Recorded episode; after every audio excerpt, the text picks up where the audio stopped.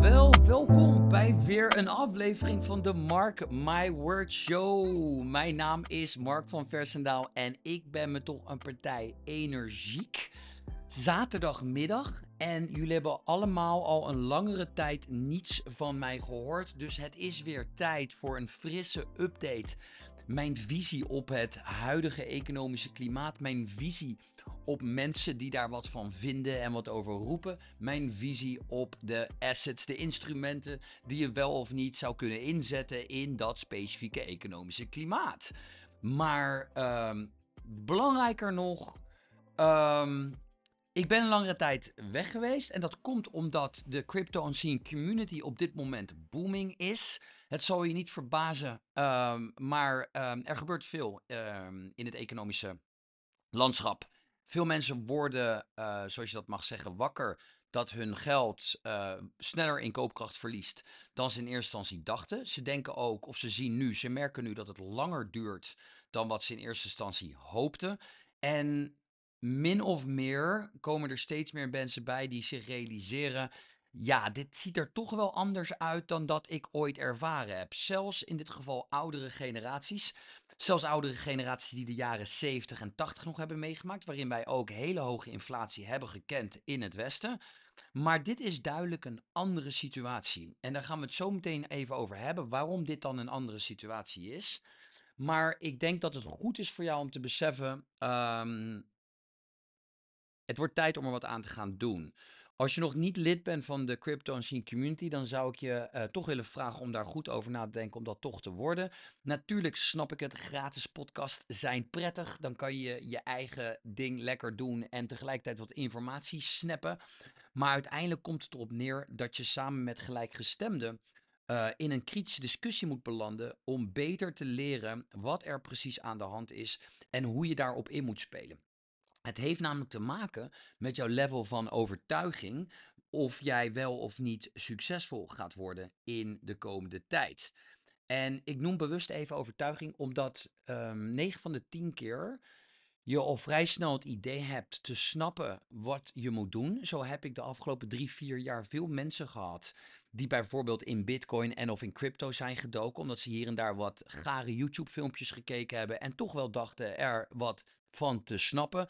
Maar hebben eigenlijk in die drie, vier jaar bull market nog geen euro verdiend. Nou, dat is grappig natuurlijk. Dan zijn er nog een aantal mensen die vooral uh, op, op aandelen hebben ingezet in, in de laatste twaalf jaar. En daar heel populistisch mee lopen te roepen dat zij uh, daarmee geld hebben verdiend. En onderschatten even het belang van de geldprinter in deze, in QE, quantitative easing. En in hoeverre dat voor asset price inflation heeft gezorgd. En dat het dus niets te maken heeft met jouw investeringsstrategie of de keuzes die jij toen gemaakt hebt. Want je hebt eigenlijk geluk gehad. Je hebt in een tijd je geld belegd in, uh, in aandelen die allemaal vanzelf omhoog zijn gegaan. Ze zijn omhoog getild door de markt. Niet wetende dat jij wel of geen goede beslissingen hebt genomen. En wat ik dus vandaag in deze podcast min of meer wil duidelijk maken, en dat zeg ik met klem, is dat het er helemaal niet om gaat welke assets jij leuk vindt of hoeveel verstand jij hebt van diezelfde assets. Het gaat om het economische klimaat en die verandert constant. Maar zeker nu. En om eerlijk te zijn, ik word zo moe van al die zogenaamde experts overal en nergens op YouTube, op LinkedIn, op Twitter. Al die grifters die zogenaamd zeker weten wat Bitcoin wel of niet doet, wat goud um, niet is of wel is. En dan gaan ze vertellen dat Bitcoin um, niet schaars is of dat goud alleen een inflation hedge is. En dat het niks produceert. En dan krijg je allemaal van die quasi-intelligente teksten die eerlijk gezegd kant nog wel raken. Want nogmaals, het gaat in deze niet om de asset. Het gaat om het economische klimaat. Het gaat om het financiële systeem. De status van het financiële systeem. Dus dat betekent hoe ver ten opzichte van de langetermijn schuldcyclus is het huidige financiële systeem. En hoe moet daar dus op gereageerd worden door centrale banken? En hoe reageert daar de markt weer op? En dan snap je hoe geld van A naar B naar C, terug naar A, naar B, C en terug naar B gaat. En daar waar de puck naartoe gaat, daar moet je schaatsen, zoals dat in ijshockey terms zeggen. En dat betekent dus dat jouw kennis omtrent aandelen, of jouw kennis omtrent staatsobligaties, of jouw kennis omtrent goud, zilver, bitcoin, crypto, real estate, vastgoed, is eigenlijk niet zo relevant als je niet ook snapt hoe het financiële systeem werkt. Ik blijf dat zeggen, want ik hoor en ik zie en ik lees zoveel onzin en je ziet ook gewoon dat het niet uitkomt. Weet je, we zijn nu zeven maanden verder, of acht maanden of negen maanden verder ten opzichte van Q1 dit jaar. En toen heb ik diezelfde onzin gelezen van diezelfde type mensen. Maar ik heb ook die onzin gelezen in begin 2022, toen dus de centrale banken de rentes langzaamaan gingen verhogen. Toen zag ik nog van die crypto bros roepen dat crypto uh, niet zo ver zou zakken. En dat er misschien nog een supercycle aankwam. En het is allemaal gelul. Het is allemaal geleuter. Kijk, en nu achteraf is dat natuurlijk makkelijk praten, maar gelukkig neem ik ook een hoop op. Dus je kan de podcast gewoon beluisteren. En daar kom ik zo dus nog even op terug, wat ik ook in die podcasts heb opgenomen en al meerdere keren op ben teruggekomen. Dan geef ik aan, het gaat om het economische klimaat, right? En het lijkt wel, weet je, dan word je op een gegeven moment een broken record. Hè? Het, het financiële systeem, uh, waar ik vaak naar refereer, het loopt daadwerkelijk op zijn einde er zijn een hoop naysayers en ja, ja, ja, dat roept ze al zo lang. En, nou, helemaal niet, ik roep het helemaal niet lang. Ik doe gewoon research. En wat jij ziet is dat de schuldniveaus op zo'n ontiegelijk hoog niveau zitten. Met name in de westerse landen. De landen die de meeste invloed hebben op de geldprinter. Te beginnen bij Amerika, daarnaast Japan en Europa. En daarna Australië en Canada, right? Alleen, en Engeland, right? En die, die, die machthebbenden, die hebben vooral hele hoge schuld. En die machthebbenden, Japan, Europa, Verenigde Staten, Canada, die hebben ook allemaal hele hoge inflatie. En wat je goed moet begrijpen is dat dit voor het laatst heeft plaatsgevonden in de jaren 30 en in de jaren 40. En in de jaren, jaren 30 en jaren 40 hebben we heel veel vervelende dingen meegemaakt. Zoals sommigen van jullie die op hebben gelet in de klas tijdens geschiedenis ook, ehm, ook nog wel kunnen herinneren. Uh, want het zijn behoorlijk impactvolle uh, zaken geweest. Wat mensen onderschatten is dat ook toen we aan het einde van een langetermijn schuldcyclus zaten. Dus ook toen hadden we hoge schuld en ook toen hadden we hoge inflatie. En ook toen hadden we hoge sociale onrust. Niet geheel ontoevallig is dat natuurlijk allemaal met elkaar verbonden. En ik heb dit in meerdere podcasts gedeeld. En daarom zie ik dit ook als een beetje een, een, een soort update. Omdat jullie al drie weken niks van mij gehoord hebben. En de mensen die niet in de community zitten, wellicht geblinddoekt nu door dit economisch klimaat wandelen. Daarom zeg ik nogmaals met klem kom erbij, want dan spreken we elke week over. Wordt het nog meer passie? Krijg je nog meer guidance en nog meer clarity van welke kant het opgaat? En ondanks dat je de theorie wellicht, als ik het zo meteen nog één keer uitleg, wel op, op rationeel niveau kunt begrijpen, kennelijk, dat zie ik links en rechts om me heen, is het toch nog dusdanig uh, moeilijk, slash opzienbarend, slash anders dan normaal, dat het ook lastig is om het te belichamen. Hè? To embody it. Zodat je het ook voelt en dat je het ziet gebeuren wanneer je de signalen in de kranten of op de nieuwsoutlets of op sociale media dan voorbij ziet komen.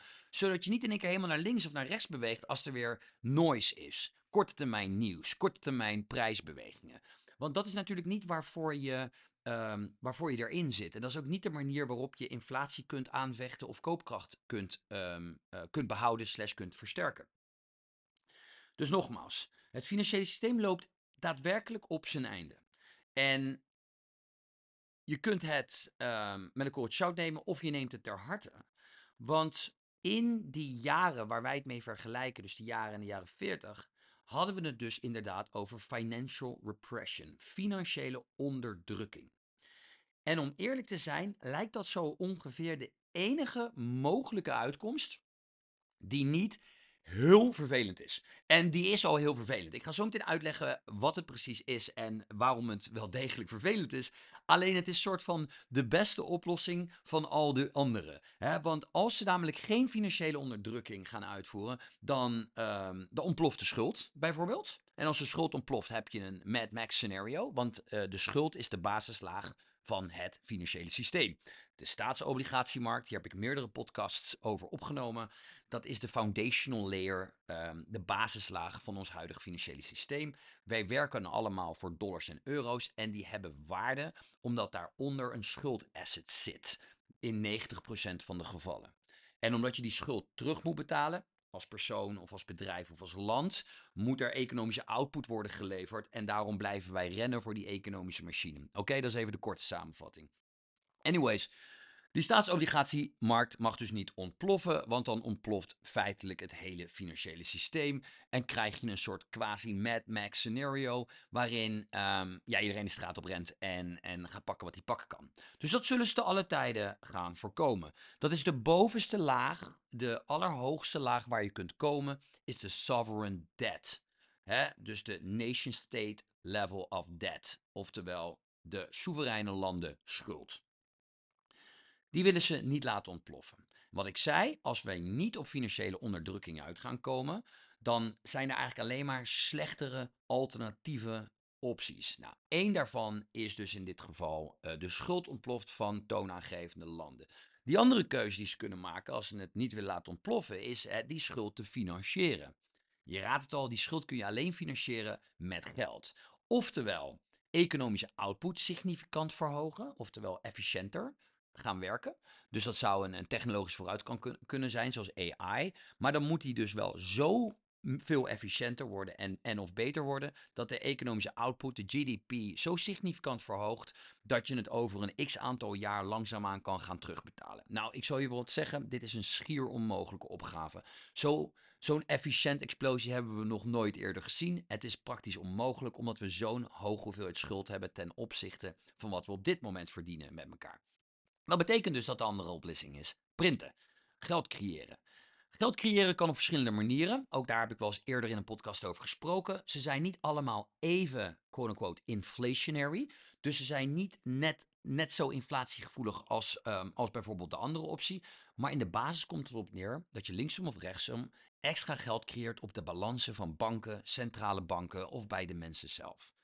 En dus afhankelijk van de het instrument dat ze kiezen om die geldcreatie te laten plaatsvinden, is er meer of minder keiharde inflatie in de supermarkten. De kleine boodschapjes, de elektriciteit, het gas, het licht, je kent het wel. Um, dus, dus we hebben of de schuld ontploft. Nou, doen we niet. En die andere optie is eigenlijk een hele hoge inflatie of hyperinflatie. Nou, daar worden mensen natuurlijk ook uiterst ongelukkig van. We hebben voorbeelden op dit moment in Argentinië, in Zimbabwe, in Sri Lanka, uh, in Turkije.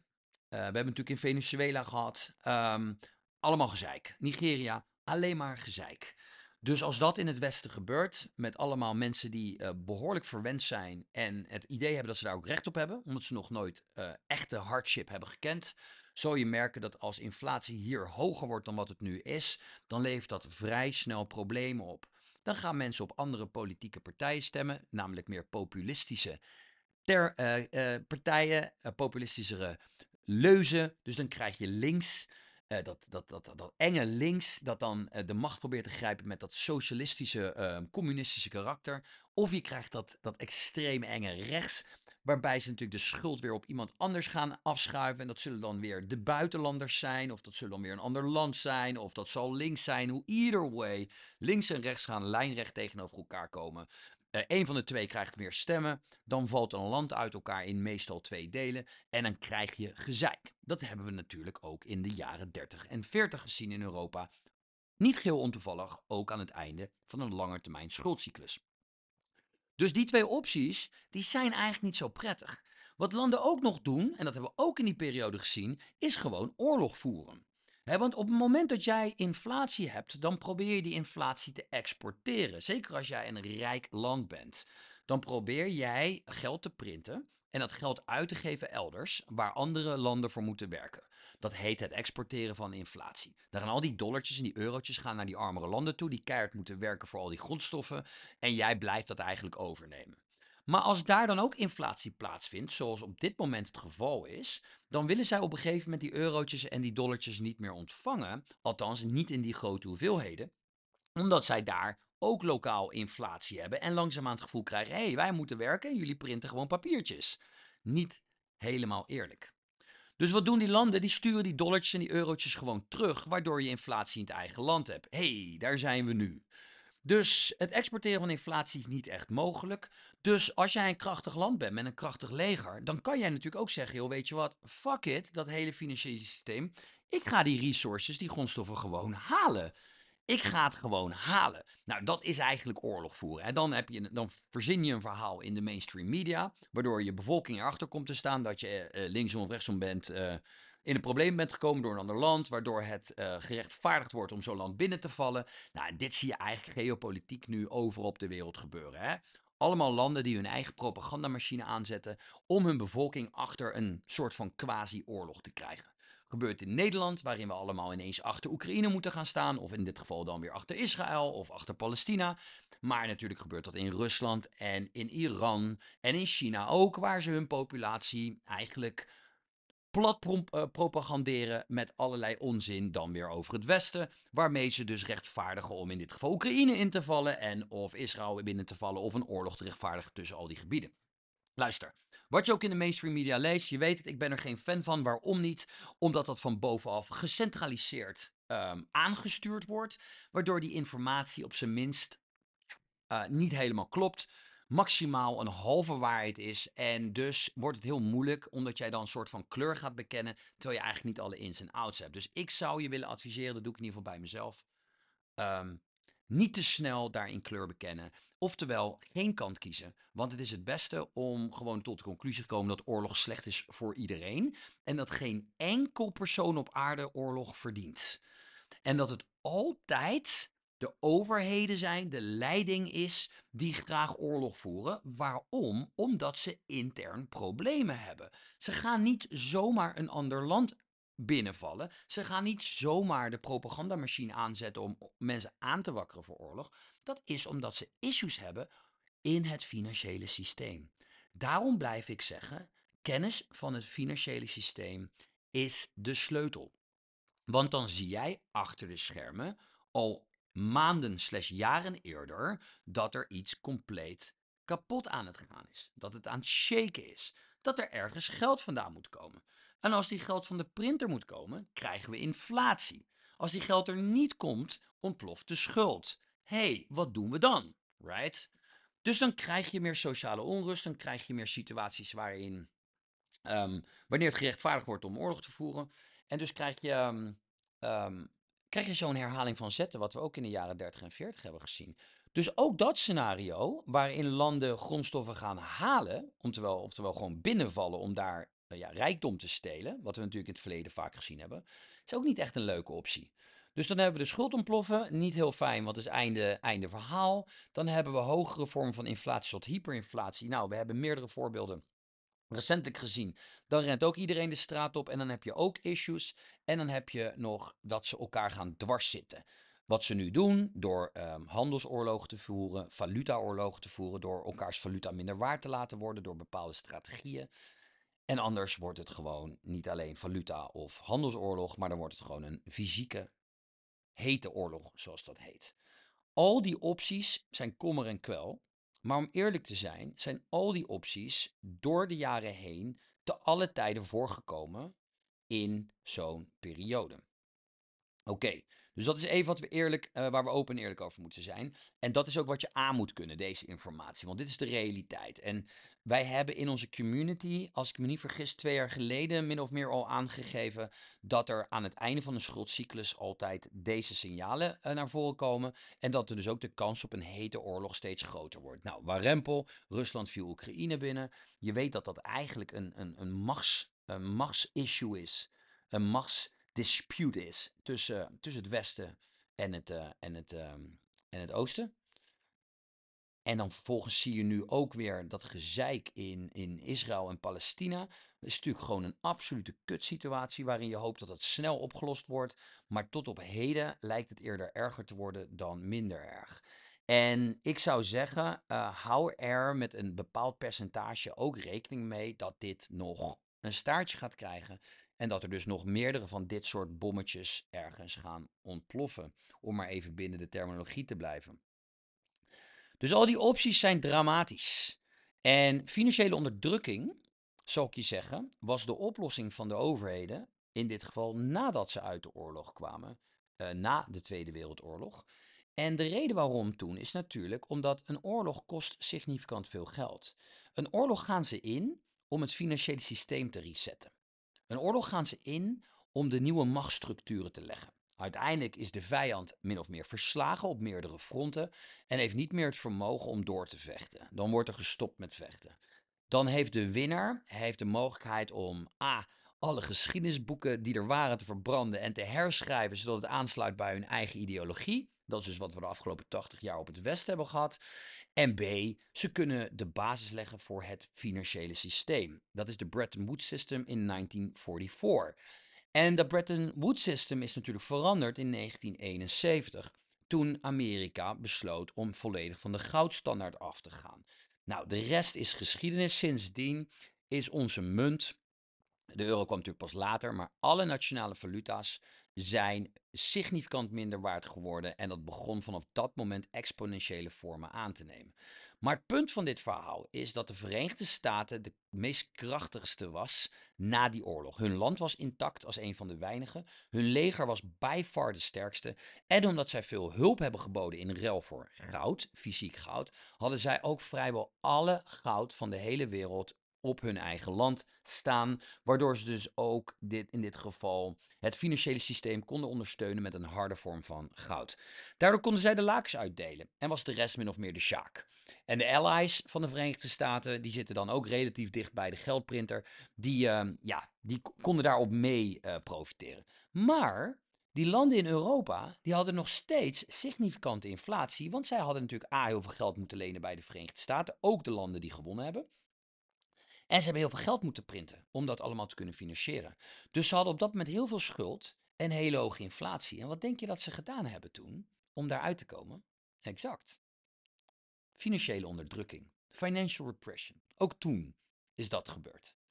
Dus ik denk dat het belangrijk is voor, um, voor jezelf om, um, om A, natuurlijk gewoon nogmaals lid te worden bij de community, want dan ga je het echt snappen om, de, um, om het begrip te krijgen, de convictie te krijgen, in welke situatie we de, op dit moment gewoon zitten. En daar hoort een stukje realisme bij.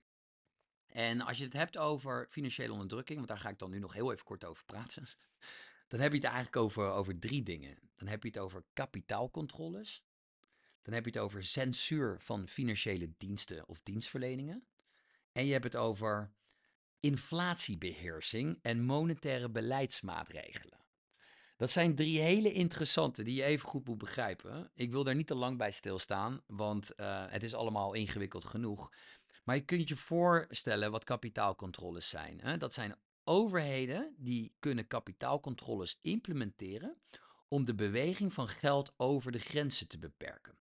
Dit kan onder meer het beperken van valutatransacties zijn, het instellen van limieten voor kapitaaluitvoer en invoer en het reguleren van buitenlandse investeringen. Nou, je begrijpt waar dit over gaat. Jij wordt belemmerd om je geld uit de eigen valuta te converteren naar een andere valuta of een andere financieel instrument. Dus op dat moment wordt het hoogstwaarschijnlijk geïlegaliseerd om bijvoorbeeld als die kapitaalcontroles plaatsvinden in Europa, om je euro om te wisselen voor dollars. Voorbeeldje. Of om je euro's om te wisselen voor yuan, of om je euro's in te wisselen voor bitcoin, of je euro's in te wisselen voor goud, of whatever. Dit hebben ze destijds ook gedaan. Dus dit is een hele belangrijke die ze dan gaan doen. Want waarom is dit? Ze gaan namelijk de rentes bewaken. Dus financiële um, onderdrukking is eigenlijk een van de instrumenten daarin is yield curve control. En yield curve control betekent het controleren van de rentes. En waarom willen ze de rentes controleren? Omdat hun schuld te hoog is. Onthoud wat ik de vorige keer in andere podcasts heb gezegd. Hè? Als een land een te hoge schuld heeft, dan wordt het voor andere landen en andere centrale banken ehm, risicovoller om geld aan zo'n land uit te lenen. Want die schuld is te hoog. Hetzelfde als jij drie ton schuld hebt, dan krijg je niet zo makkelijk nog bij iemand een, een extra tonnetje dat je ergens anders mag lenen. En als jij dat toch mag, dan krijg je waarschijnlijk een hele hoge rente erop. Dan zegt ze, hey Mark, jij staat al drie ton in het rood. Jij mag nog een ton bij mij lenen, maar wel voor een rente van 15% per jaar. Dus dat betekent dat jij 15k per jaar moet aftikken, zolang jij die ton nog niet hebt terugbetaald. Zodat deze persoon in ieder geval binnen 6, 7 jaar zijn geld er al uit heeft aan alleen al rente. En dan heeft hij nog steeds recht op die ton, zolang ik nog leef en in staat ben om te kunnen betalen. Dus dit gaan ze dan ook eisen bij dat soort landen. Als landen hogere vormen van inflatie hebben en ze hebben hogere schulden, dan kunnen ze het eigenlijk alleen nog maar terugbetalen met nieuw gecreëerd geld. Maar dan loopt inflatie uit de hand, dus dat willen ze niet. En dat was puntje 3 die ik net noemde, inflatiebeheersing. Maar ze hebben inflatie nodig om hun schuld terug te betalen. Dus wat ze gaan doen, naar alle waarschijnlijkheid, is ze gaan proberen die rentes lager te houden. Dus een, vorm van yield curve control. Dat betekent dat ze de, de, rente gaan controleren op een lagere vorm dan de markt eigenlijk van hun eist. Maar die markt gaat hun natuurlijk geen geld meer geven. Want die zegt, nou voor een lagere rente ga ik jou dat geld niet uitlenen, want dan loop ik te veel risico. Want jullie hebben al zoveel schuld. Fijn, dan kopen wij onze eigen schuld wel op. Daardoor laten ze de inflatie nog hoger oplopen. Dus gaan ze nog meer geld creëren. En gaan ze hun eigen schuld opkopen, zodat de rente op die schuld relatief laag blijft. Ik hoop dat je dit volgt. Want als ze hun eigen schuld opkopen, is er dus vraag naar hun eigen schuld, namelijk vanuit hunzelf. En zal, dus, zal het percentage dus niet verder oplopen in de vrije markt, want het wordt opgekocht voordat het percentage oploopt. Ik hoop dat je dit kunt voorstellen.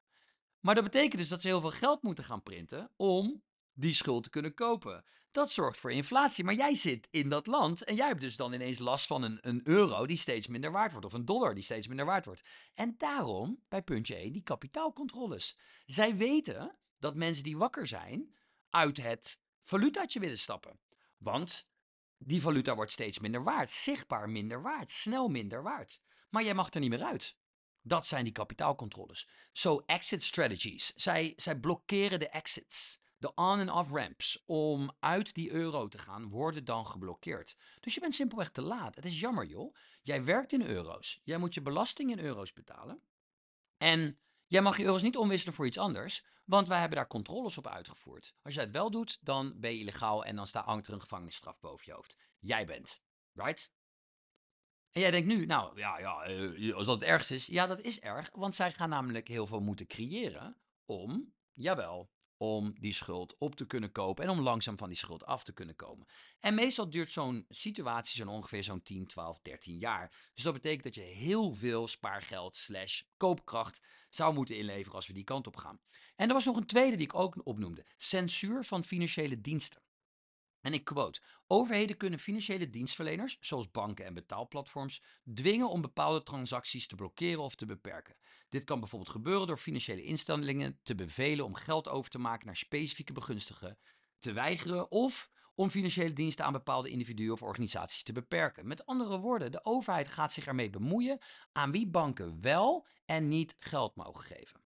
Dus dit kan zijn, nou, ze censuren politieke tegenstanders. Het kan ook zijn, hey, jij hebt niet volgens de regels gespeeld, dus jij hebt geen toegang meer tot je kapitaal. Maar het kan ook zo zijn dat ze de Rabobank, de ING, whatever, verplichten om de cash op hun balans in hun eigen staatsobligaties te proppen, zodat er extra kopers zijn voor die staatsobligaties en zij sneller van hun schuld af kunnen komen op een goedkopere manier.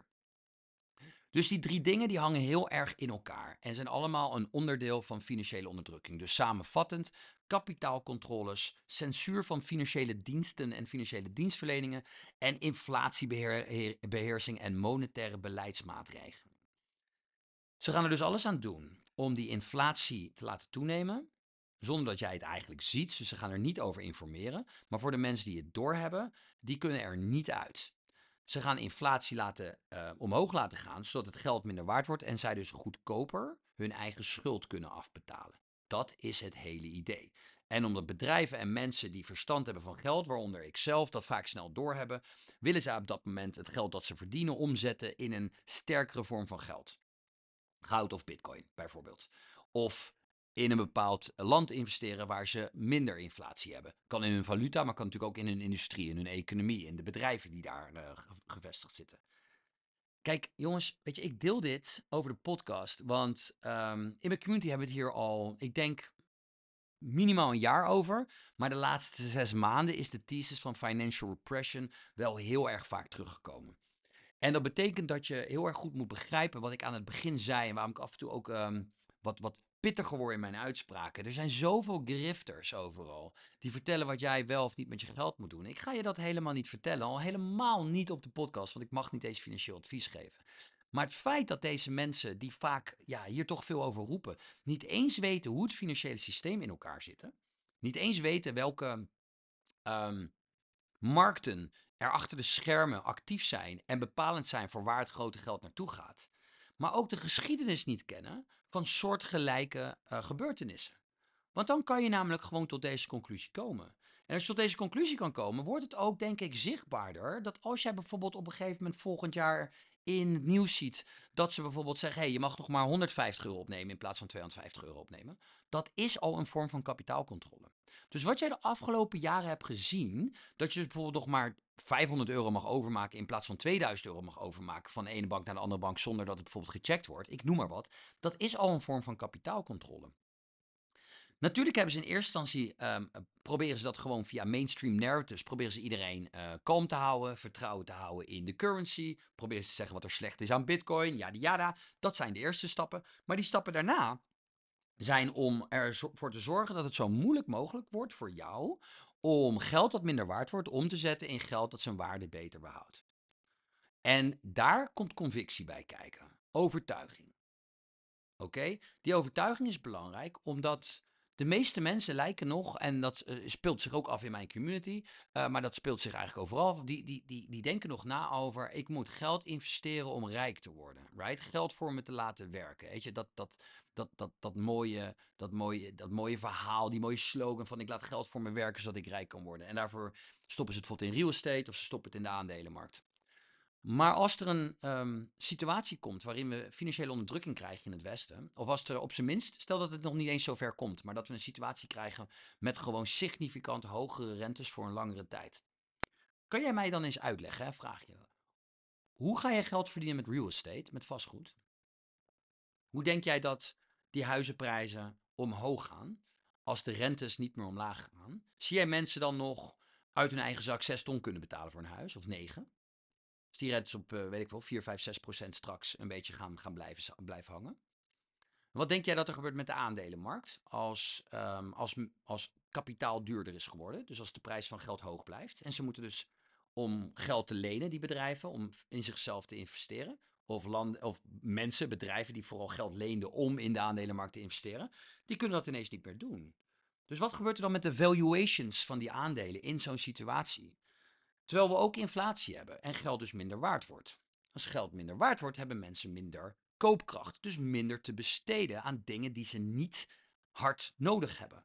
Hoe zie jij mensen dan geld uitgeven aan een duurder huis? Of geld uitgeven aan een investering op de aandelenmarkt? Dat zijn allemaal kritische vragen die je moet stellen en die hangen dus af van het economisch klimaat. Nou, kan dit veranderen? Ja, dit kan veranderen. Dit kan vrij snel veranderen. Dit zijn ook wederom keuzes die gemaakt worden door centrale banken.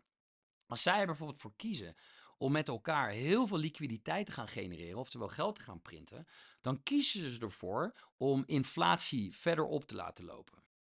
Dat betekent dat je geld dus nog sneller minder waard gaat worden. Nou, dan word jij dus eigenlijk genoodzaakt om je geld goed te gaan investeren. Dan zou het kunnen in zo'n scenario dan zou het kunnen dat een paar van die assets die ik net genoemd heb wel verder omhoog gaan. Maar doen ze dat ook met al die, als ze die rentes hoog houden? Exact.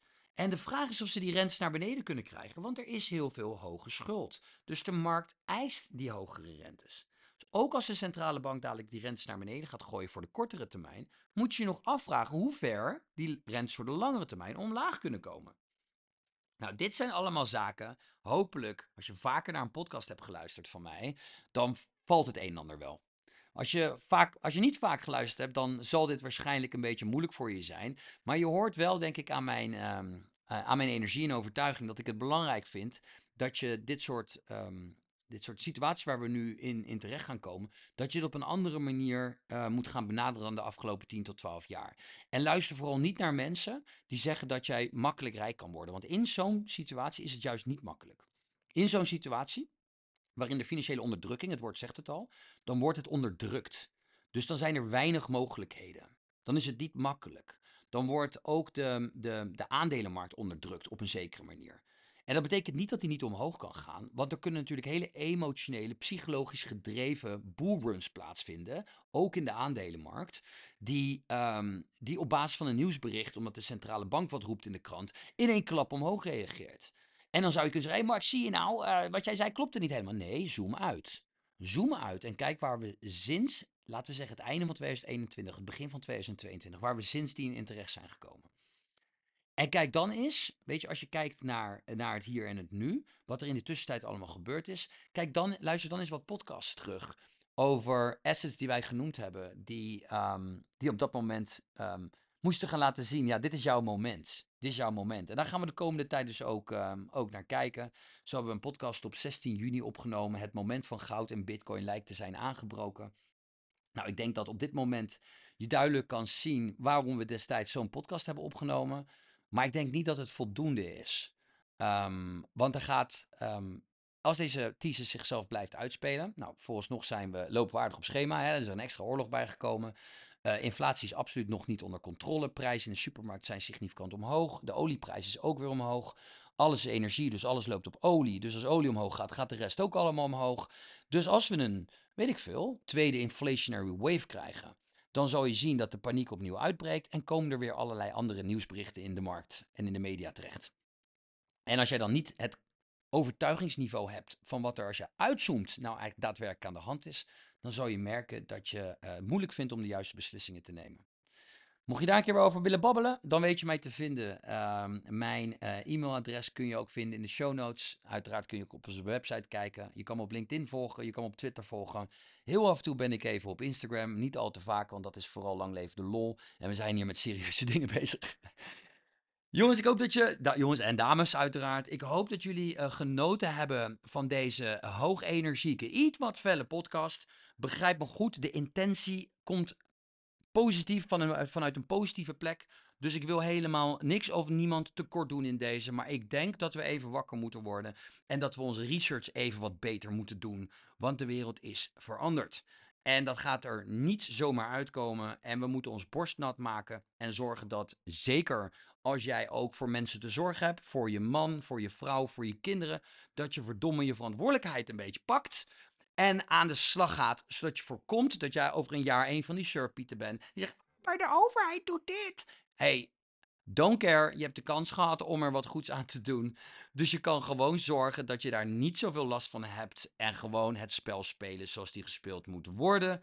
By the way, um, als je wil snappen wat Bitcoin precies is, Laat me dat dan ook even weten, want ik kan desnoods ook eens een keer een deep dive Bitcoin podcast opnemen. Want ik zie dat veel te veel mensen zwaar, zwaar te kort komen als het gaat om kennis. En daardoor naar hele gekke geluiden luisteren rondom Bitcoin. Die kan nog wel raken wederom. En daar moet ik dan gewoon even een soort van um, uh, een streep onder trekken. Want ik denk dat dat beter kan. En ik denk dat het ook fatsoenlijker is voor jezelf. Om, dat, uh, om zo'n asset te zien op, um, en te waarderen op basis van de kwaliteiten die het heeft. Oké?